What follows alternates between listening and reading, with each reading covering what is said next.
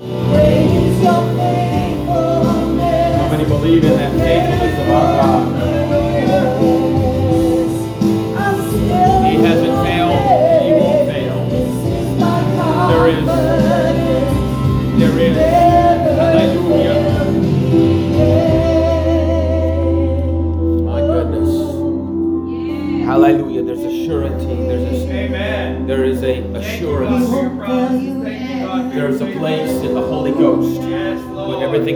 falling down around you that you can escape to, knowing that you're hidden in the cleft of the rock. Amen. Hallelujah. Hallelujah. While the storm rages, He will keep oh. Yes. Never fail. He's never Amen. failed. What a mighty God we serve. What a mighty God we serve. Hallelujah. Declare that storm right now. Hallelujah. Jesus. You're thinking Jesus is asleep in the boat. Hallelujah. They were there. They, they were wondering, are you going to let us perish? And he said, oh, ye of little faith, I'm not going to let you perish. Hallelujah. Come on, somebody. Praise God. Let's worship him. Let's believe him. Thank you, Jesus. His faithfulness. Aren't you glad that God is not like a man? Hallelujah. His faithfulness, he never fails. I have failed God time and time again. Yes. Hallelujah. You say, you're a preacher, you're supposed to be perfect. Don't put that on me. Hallelujah. Hallelujah. I'm just as human as everyone else. Now, I guarantee you I'm not going to walk out into some things that would void my ministry, but I make mistakes. But God is faithful. He never fails. That's right. Hallelujah. Yes. Hallelujah. And the closer we get to Him, the closer we get to the place of not failing. Hallelujah. Amen. Praise God. Praise God. If you have your Bibles, we are going to go to the book of Luke, chapter 3, verse number 15. Luke, chapter 3, verse number 15. You know, I had an interesting conversation with a very good friend of mine. They're so such dear friends. Um, been with me through thick and thin, and he was the man that I counseled with quite a bit outside of my bishop uh, last year when uh, I think the valley was so deep, I was on the edge of saying we can't do this anymore. And uh, and just a wonderful man that uh, is a good friend of mine. He was on the cruise. We cruised together. We just they become such dear friends. And uh, he, he brought something to my attention, and I, and I think that, that he has a point. You know, we grow and we do different things, and God speaks to us in different ways. But he talked about the value of having the written word in your hand. I, I, I have, for the last few years, read off my notes on my tab and not even had the Bible on the platform. And I'm going to try to change that this year. And I think it's powerful, and, uh, and uh, he brought it to my attention. And aren't you glad you've got friends who can talk to you? Yeah. The Bible says the wounds of a friend are faithful. You- if you have a really good friend, they're going to wound you sometime, not to hurt you, but to help you. But he said the lips of one that is a yes man, in our modern English, that just goes along with everything that you do is destructive. And so I, I took his counsel. I believe it. I think it's important. And I'm trying to start to read more from paper, not from my phone nor my tab. And um, so I encourage you to do the same. But Acts, I'm sorry, Luke chapter 3 and verse number 15. What beautiful scripture. And as the people were in expectation, they, they know stuff is going on, they're excited, and they feel it, and they know that the Christ is on his way. As the people were in expectation, and all men mused in the hearts of John whether he were the Christ or not. He was the forerunner prophesied about. John answered, saying unto them all, I indeed baptize you with water, but one mightier than I than I cometh, the latchet of whose shoes I am not worthy to unloose. He said, I'm not even worthy to untie his shoes. And John was a distinct, powerful, righteous man that lost, literally lost his head because he stood for righteousness against Herod. But he said, I'm not worthy eh, to untie his shoes. John was a great prophet. Jesus was much more than a prophet. He was God manifest in the flesh. I'm not worthy to unloose. He shall baptize you, notice this, with the Holy Ghost and with fire. Now he talks about the Holy Ghost, and he says coming along with the Holy Ghost is fire. And then verse 17, look, and he said, whose fan is in his hand, and he will thoroughly purge his floor. Now, he is giving a reference to what they did back in the day with grain. They would take it to what's called the threshing floor, and that grain would be stomped on, it would be broken to get the outer shell off. They would throw the grain up in the air and use a fan to blow away the chaff, the part you don't want, unless you drink Metamucil. But anyways, the part you don't want, and it would blow that away, and the grain would fall back down, and that's how they would separate the good part from the part that's not needed. So he said, This Jesus, his fan is in his hand, and he will thoroughly purge his floor, and will gather the wheat into his garner, but the chaff he will burn with fire unquenchable. Unquenchable. For a few minutes this morning, I want to speak on this subject the Holy Ghost and fire. The Holy Ghost and fire.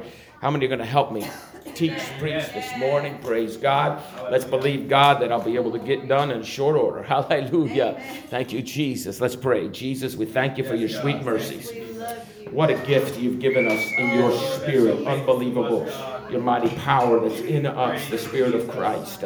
Lord, oh Lord, let us as a people understand the fire nature of your Spirit, oh God, and let us, oh Lord, allow ourselves to be placed on the altar, hallelujah, crucified with Christ, that your fire may fall, Lord, and burn burn the things out that need to be burned out with unquenchable fire. God, I stand before you as nothing. I know I'm just clay, just a man. Lord, anoint my lips. Let everything that leaves them be inspired of the Holy Ghost and give me the wisdom to know whether it's the Holy Ghost or the flesh. In the name of Jesus. In the name of Jesus. Let's clap our hands under the Lord. Praise you, Jesus.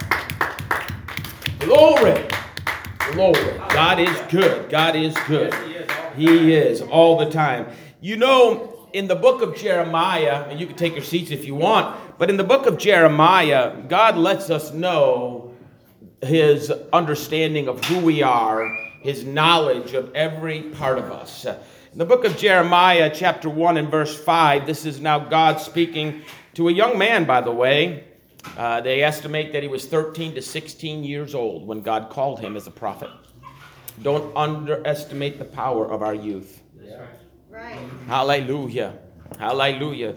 Mama, daddy, those little ones you got, be careful what you let get into their eyes and their hearts because because we don't want God to have to clean that stuff out before he wants to use them. Jeremiah 1 and 5 Before I formed thee in the belly, I knew thee. And before thou camest forth out of the womb, I sanctified thee, and I ordained thee a prophet unto the nations. Uh, let me tell you that before you were even formed in the womb, before the actual forming of a fertilized egg, uh, God knew you. His spirit, your spirit. And God had plans for you, and He sanctified you. He wants you to be successful in the kingdom of God. He may not call you to be a prophet. In fact, today there are no more prophets uh, because we have the gift of prophecy active within the church. Uh, uh, and the prophets are in the foundation, different subject. But, but he has purpose, divine, wonderful purpose for every individual that is born into this world. And he knows them intimately before they were ever born. He formed them with purpose. He said, I formed you in the womb. I understand there's, there's a bunch of things that go on in embryology, and I've studied it, but let me tell you, God's hand is all over it. Hallelujah. He formed us in the womb. He formed us in the womb and he sanctifies us and he ordains us. In other place he said, I have ordained you that you shall be fruitful and that your fruit shall remain. It's God's destiny for every individual to have divine purpose, to be used of God to impact this world and to build the kingdom. And there's so many different places that we can be used. And if God isn't calling you to the pulpit ministry, that doesn't mean you don't have a ministry. Hallelujah. There are prayer warriors that are called out, uh, that all of their work is done in the recesses of a closet, uh, but it's so powerful. Hallelujah. There are those that are used to be witnesses, there are those that are used to be teachers, there are those that are used to help. Hallelujah. In the nature of the business of the church. Hallelujah. Every individual's been formed by God with great purpose. With great purpose. And this young man anywhere between 13 and 16, verse 6 said, Then said I, Ah, Lord God, behold, I cannot speak, for I am a child. Let me tell you what God's destined you to do. He's called you to do it. He's already called you. He'll qualify you. He'll bring it to pass. When God begins to call you to do the things you're supposed to do, don't run away for fear saying, I don't have the ability. Because you've got abilities in you that God knows and you don't. Yeah, yeah. Hallelujah. He formed you. Yeah. I'll give you a good example. I could not speak publicly at all. I, the only reason I passed public speaking in college, university, is because of the written exams. The first time I got up to have to give a little 10 minute deal, I got so sick I had to sit down, didn't even finish it. Who knew that I'd be a public speaker? I, I've literally preached to thousands, over a thousand. Who knew? Who knew? Yeah. you know and god takes things in us Yes, and develops them he's the great potter aren't you excited to know that god knows you better than you know yourself Yeah. Amen. Amen. So let god do his work so he said i'm just a child. But the lord said unto me say not i am a child.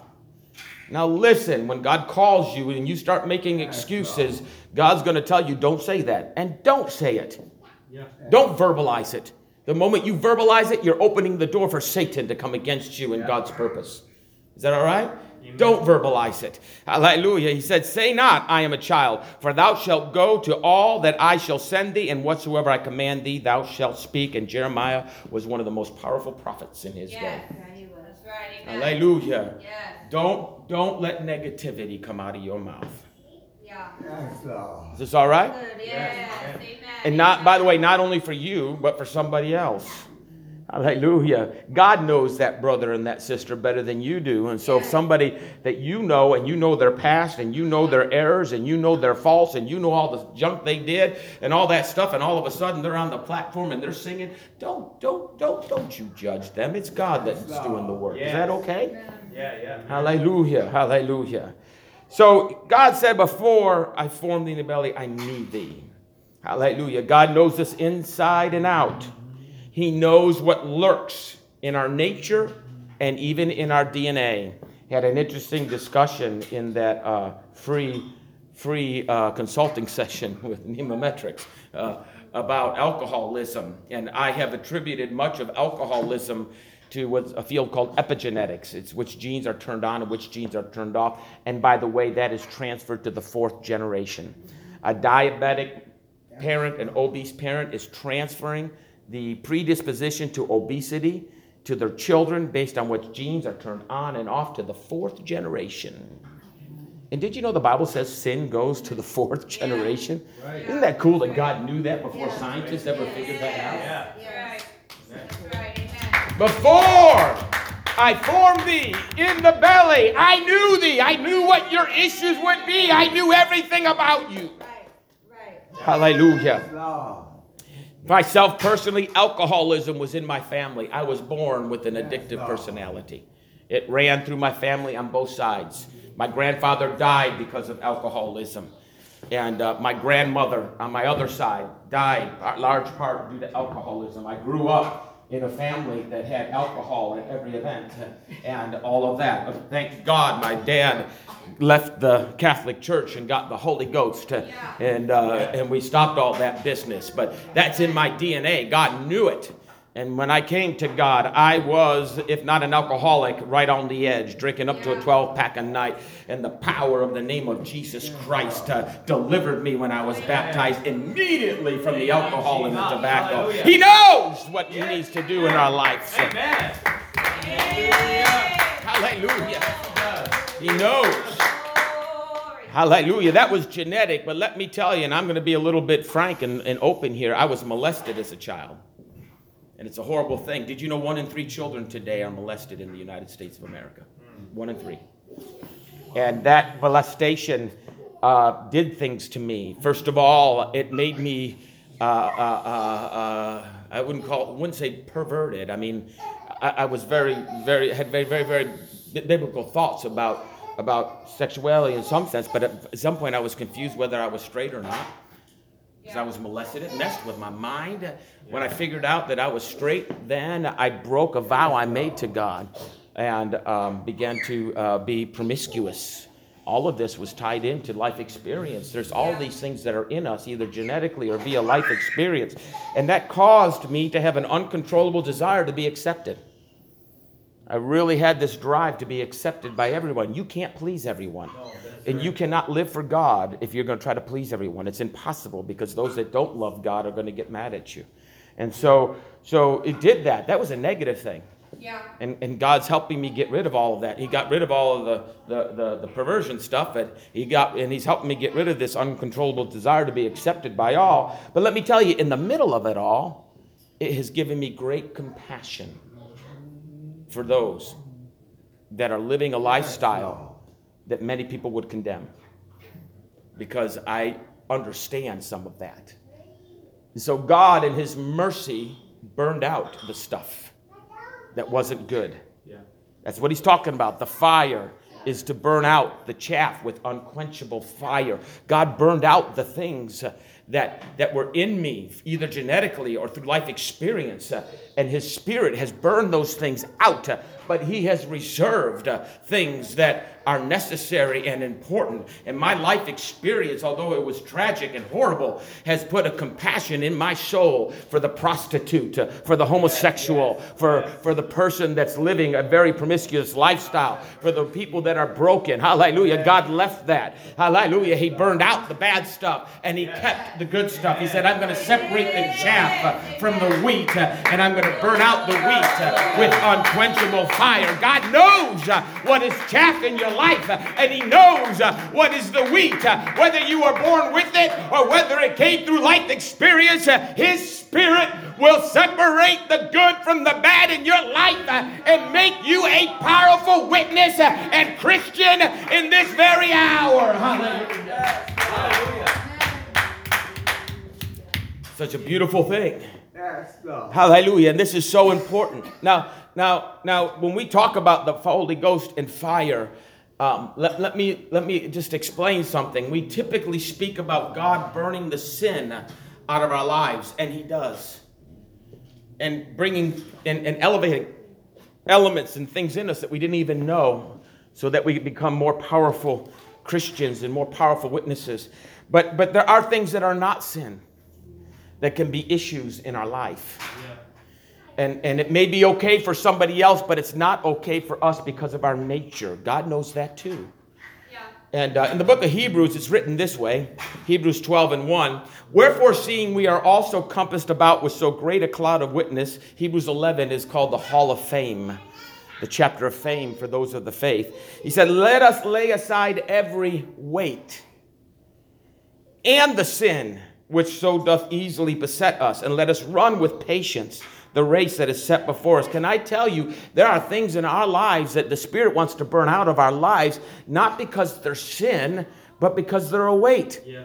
And they're keeping us from excelling in the things of God. Uh, and, and you know, uh, I, I personally, I can tell you personally, I love to golf. And, and whenever I went out on the golf course, people told me, you need to go pro. They really did. I'm not kidding. I'm not trying to brag.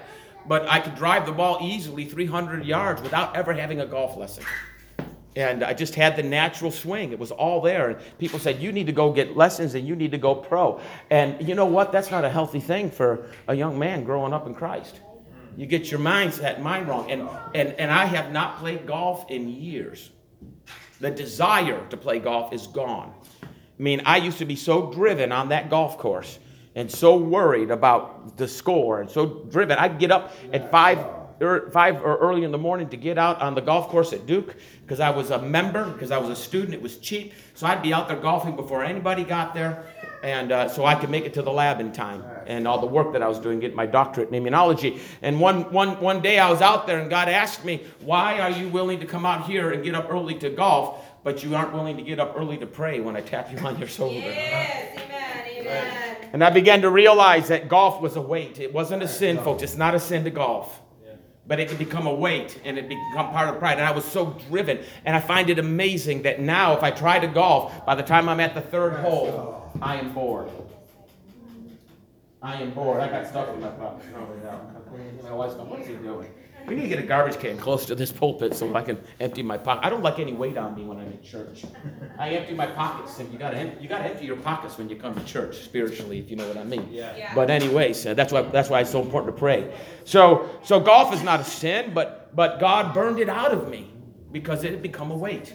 And it was distracting me from God's purpose and God's call. And it's so beautiful that God knows us. He knows what the sin issues are. You know, everyone has a different hot button when it comes to sin.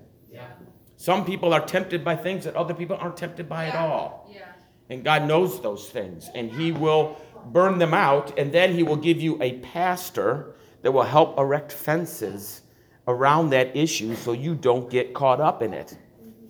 You know, for example, I have told people, you know what, you need to get internet out of your house, off of your phone. Is internet a sin? No. But people that have a great deal of issues with pornography, it's just one click away, and they can't Yeah, handle it. That's right. And I told fo- folks that listen, you're dealing with this. You need to get rid of your internet. You need to get it off your phone. And if you have to have internet, you have to have it heavily filtered so you can't go where you where your Yes. flesh wants to take you. Is this okay? Yes. Hallelujah. And the God does this and He burns these things out of us, and then you have good ministry that will help you build fences so those things don't come back into your life. So we have things that are sin issues and we have things that are weight issues. And the purpose of the Holy Ghost, the fire, the unquenchable fire, is not to hurt us, but it's to burn those things out of our life that keep us from fulfilling the wonderful destiny and plan of God that He has for each and every one of us. In the heavenlies, in the heavenlies, God said, I'm fixing to send down Wayne Jackson, and I've got a purpose for him, and I've got a will for him, and I know these are going to be his struggles. And when he starts speaking in tongues, I'm going to start burning that stuff out of his life. How many are appreciative that God has destiny and he gave us his spirit to edify the weak, uh, to build up the things that are great, uh, and to burn out the chaff, uh, and take away the things that would destroy our walk and our witness. Oh, God is so good. Hallelujah. Hallelujah. Woo! I'm talking about the Holy Ghost and fire. There's nothing greater than getting drunk in the Spirit, my friend. There's nothing more wonderful than having the goosebumps from the top of your head to the sole of your feet, like we worship this morning, and it's joy unspeakable. The scripture says the kingdom of God is not meat or drink, but it's righteousness, peace, and joy in the Holy Ghost. And yes, I love to preach about the joy, and I love to preach about the peace, but that's not the only purpose of the Holy Ghost. Uh, the fire brings true righteousness. Hallelujah. Let the fire have its way. Let the fire have its way. Isn't God good? We find the fulfillment of this prophetic utterance of John the Baptist in the book of Acts, chapter 2, and beginning in verse number 1. The disciples now had been praying and waiting for about 120 days, uh, and uh, the scripture says, uh, I'm sorry, uh, about seven days. Uh, they were there were 120 in the upper room. They weren't waiting for 120 days. Sorry about that. It was about seven days. There were 120 in the upper room, and uh, the scripture tells us some of the folks that were there, and marvelously it tells us that not only was Mary the mother of Jesus there, but also Mary Magdalene. Hallelujah. She was part of what was called the other woman to the writer Luke. And, uh, and uh, that tells us that this Holy Ghost and fire is for all ends of the spectrum. Yes. You've got Mary, who was so righteous and so honest and so pure. She was chosen, she was chosen to bring in the Christ child. That's incredible. That's incredible. And, uh, and then you have Mary Magdalene, who was filled with seven devils and was a prostitute. Ah, you see, the work of the Holy Ghost Yes. can take anybody Yes. Yes. and make them better. Hallelujah. How can you make Mary, the mother of Jesus, better? Let me tell you, Mary said herself, I thank God, my Savior. She declared she needed a Savior. Mary was not born immaculately. That is false teaching from the Catholic Church, the great whore of Babylon. And, uh, and she had issues herself, just like all of us.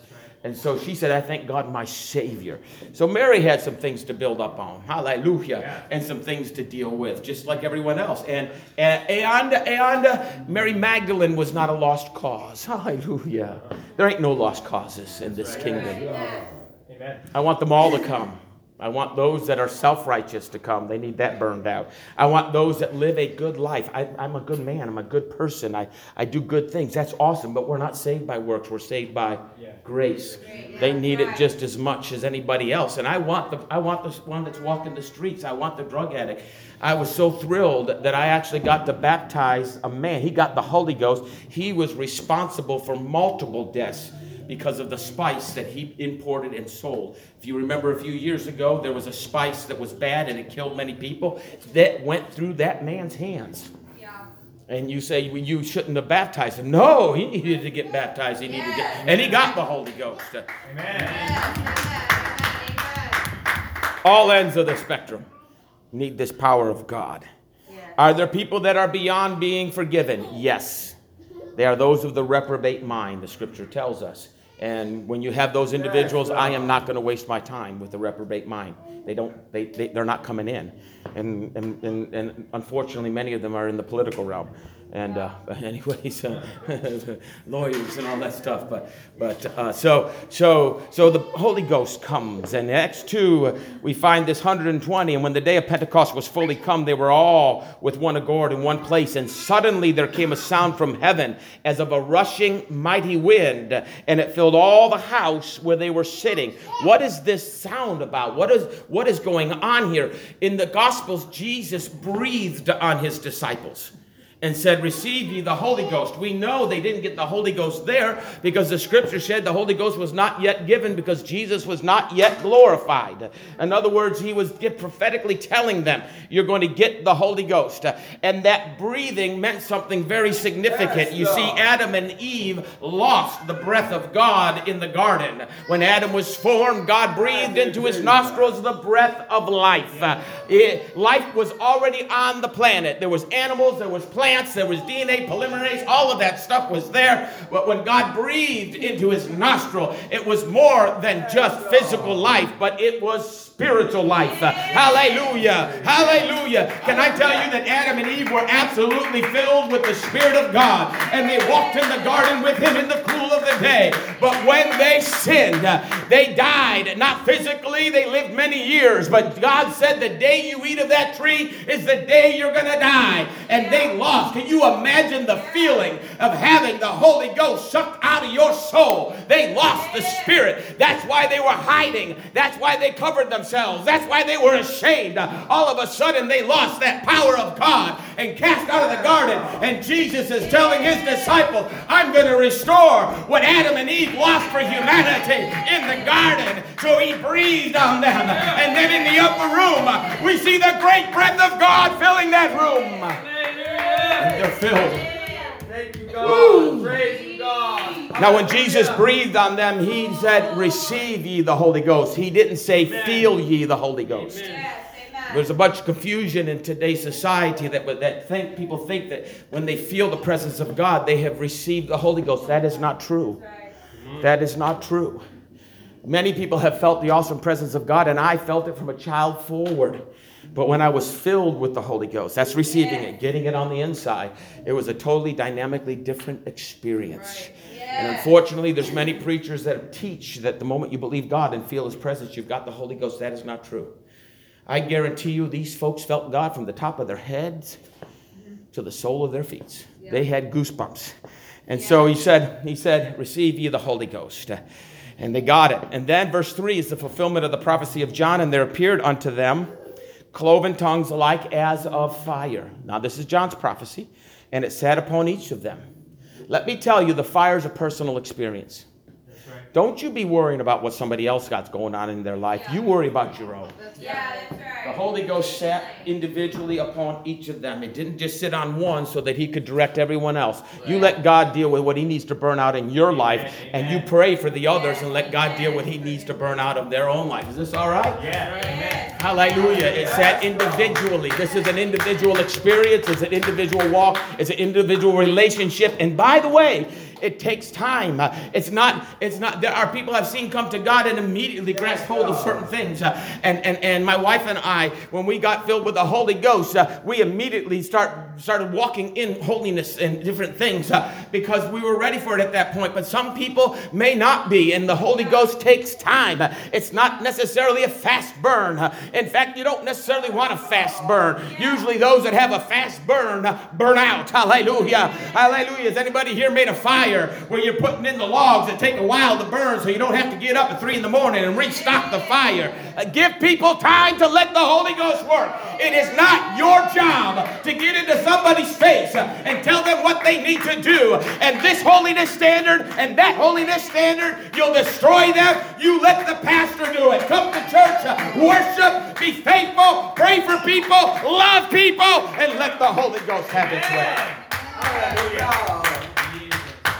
One of the most destructive things that I've seen happen is old time Pentecostals that don't have much Holy Ghost but have a whole lot of strife begin to point their fingers at new babes and kill them. And their blood is on their hands. Those, those old time Pentecostals aren't saved, folks. I'm just being honest with you. God is gonna God is gonna boot them out. Right. But I told them, it wasn't your job to tell them, fool. Apart from me, you worker of iniquity. It's going to happen. But anyway, so in this congregation, I don't care what they look like when they come in. I don't care how long it takes them to get a hold of holiness. We're going to put, we'll put people on the platform when they're ready. But we want this place filled with all kinds. I want to smell cigarette smoke in this house because that means we got new people. I don't mind smelling uh, alcohol on somebody's breath when they walk in this place. And because that means we got new people. Now, if they get out of line and do things, then we'll take care of that. But how many want this to be the church? Yeah, amen. Just to be the church. And so, the Bible says these tongues of fire came on them. It was individual. And verse number four says they were all. Somebody say all. Oh. Every one of them, 120, were filled with the Holy Ghost.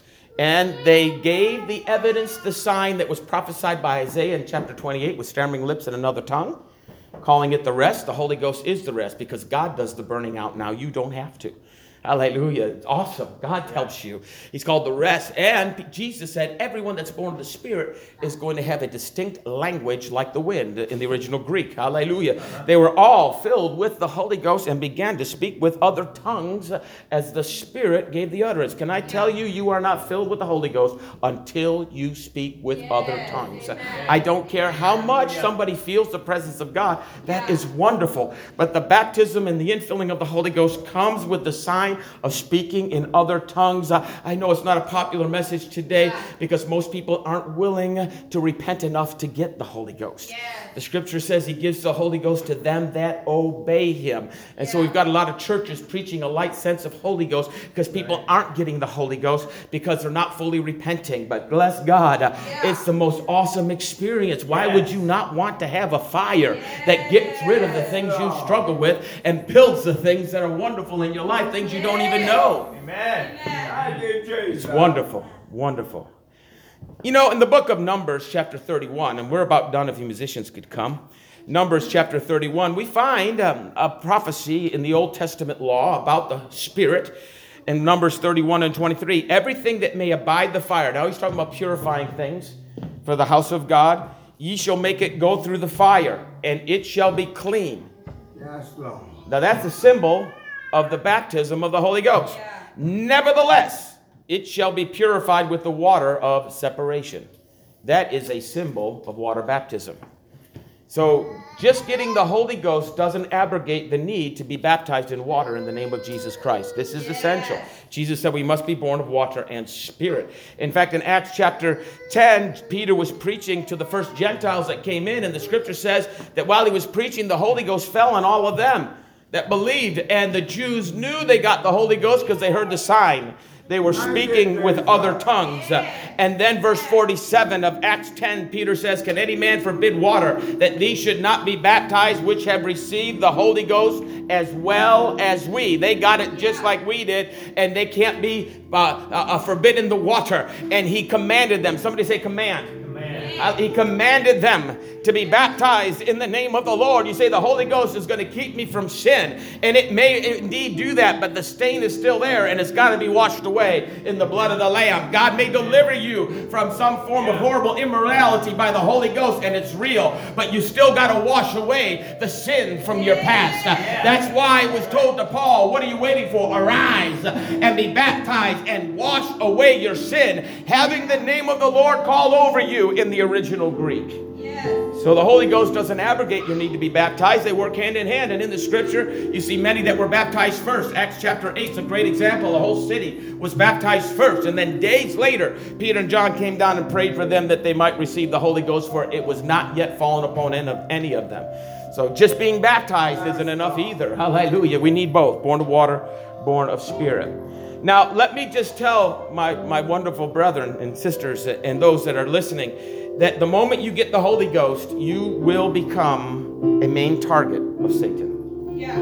This is shown to us in a very a very symbolic way in the book of Acts chapter 28 when the apostle Paul led of the Holy Ghost for many years was on an island they had a shipwreck and he went to put sticks on the fire and a venomous beast came out and latched onto him. The devil is not worried about those that are sitting in denominational pews, folks. He's not worried about those that go to churches that don't preach tongues as the evidence of, of, the baptism of the Holy Ghost. He's not worried about them. He's not worried about those that don't baptize in the name of Jesus. But you terrify him.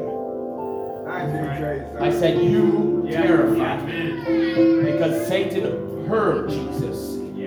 Hallelujah. About the power of the Holy Ghost. You're going to get power. Satan heard John the Baptist when he said that that spirit is going to take the good stuff and edify it, the grain, it's going to burn out the chaff. Yes. He understands Yes, that yes, you have the greatest possibility of turning his world upside down, and he will try to latch on to you. But let me tell you, there's a way to get rid of that. Come to church and build a Holy Ghost fire and worship and shake it off. That means dance in the Holy Ghost. That means worship. That means jump. That means leap. That means praise until that thing that's plaguing you is let go. Hallelujah. Hallelujah. Woo. This Holy Ghost is awesome. It will keep you from sinning. Amen. Yes. Galatians 5, Paul said, Walk in the Spirit, and you will not fulfill the lust of the flesh. Just because you got the Holy Ghost doesn't mean you will not be tempted. You're still flesh. But Jesus was tempted in all manners like us, and he never sinned once. Can I tell you, you can live a sinless life if you're full of the Holy Ghost. I know preachers say that's not true out there in the denominational world because there's sin in the pulpit. Bless God. And so they're going to go ahead and have sin in the pew. But you can live a sinless life. You can live above sin. If you walk in the Spirit, you will not fulfill the lust of the flesh. Be filled with the Holy Ghost. Let's stand to our feet. It goes beyond, by the way, just burning out the chaff. As we talked about the wheat. Look at this beautiful promise of the Holy Ghost. A little further in Galatians 5, when he said that you won't fulfill the lust of flesh, you are not going to sin if you are full of the Spirit. He goes on to continue. He said, But now look at, not only is the Holy Ghost going to burn out the stuff, it's always talking about the wheat, but the fruit of the Spirit is love, joy, peace, long suffering, gentleness, goodness, faith, meekness, temperance. Against such there is no law. These are things that the Spirit of God is going to build in your life. Is there anybody here you'd like to have more peace? Yes. We live in one of the most anxious hours in the world. Prescription drugs for anxiety are one of the top prescriptions. Can I tell you? Yes, anxiety can be real. Yes, there is biochemistry behind it. And yes, I've suffered from it myself. But you get in the Holy Ghost and it all falls off. And if it's only for a little while, at least you got a place you can go for respite. Hallelujah. Hebrews 12 and 29. Our God is a consuming fire. Don't hold anything back. As they sing, if you want to come to the altar and say, God, whatever needs to be burned out of my life, burn it out. Come on. If you want to come to the altar and say, God, whatever is there that needs to be built up by your spirit, whatever part is weak, please, Lord, build it up in me. I want to be used of you. Teach me. Help me, Lord. Hallelujah. Hallelujah. Oh, Lord. This altar's open. This altar's open. You are welcome to come. You are welcome to pray. You're welcome to come and ask the great Spirit of God, uh, the Spirit of Christ, to do the work uh, that only He can do. As they say, thank you, Jesus.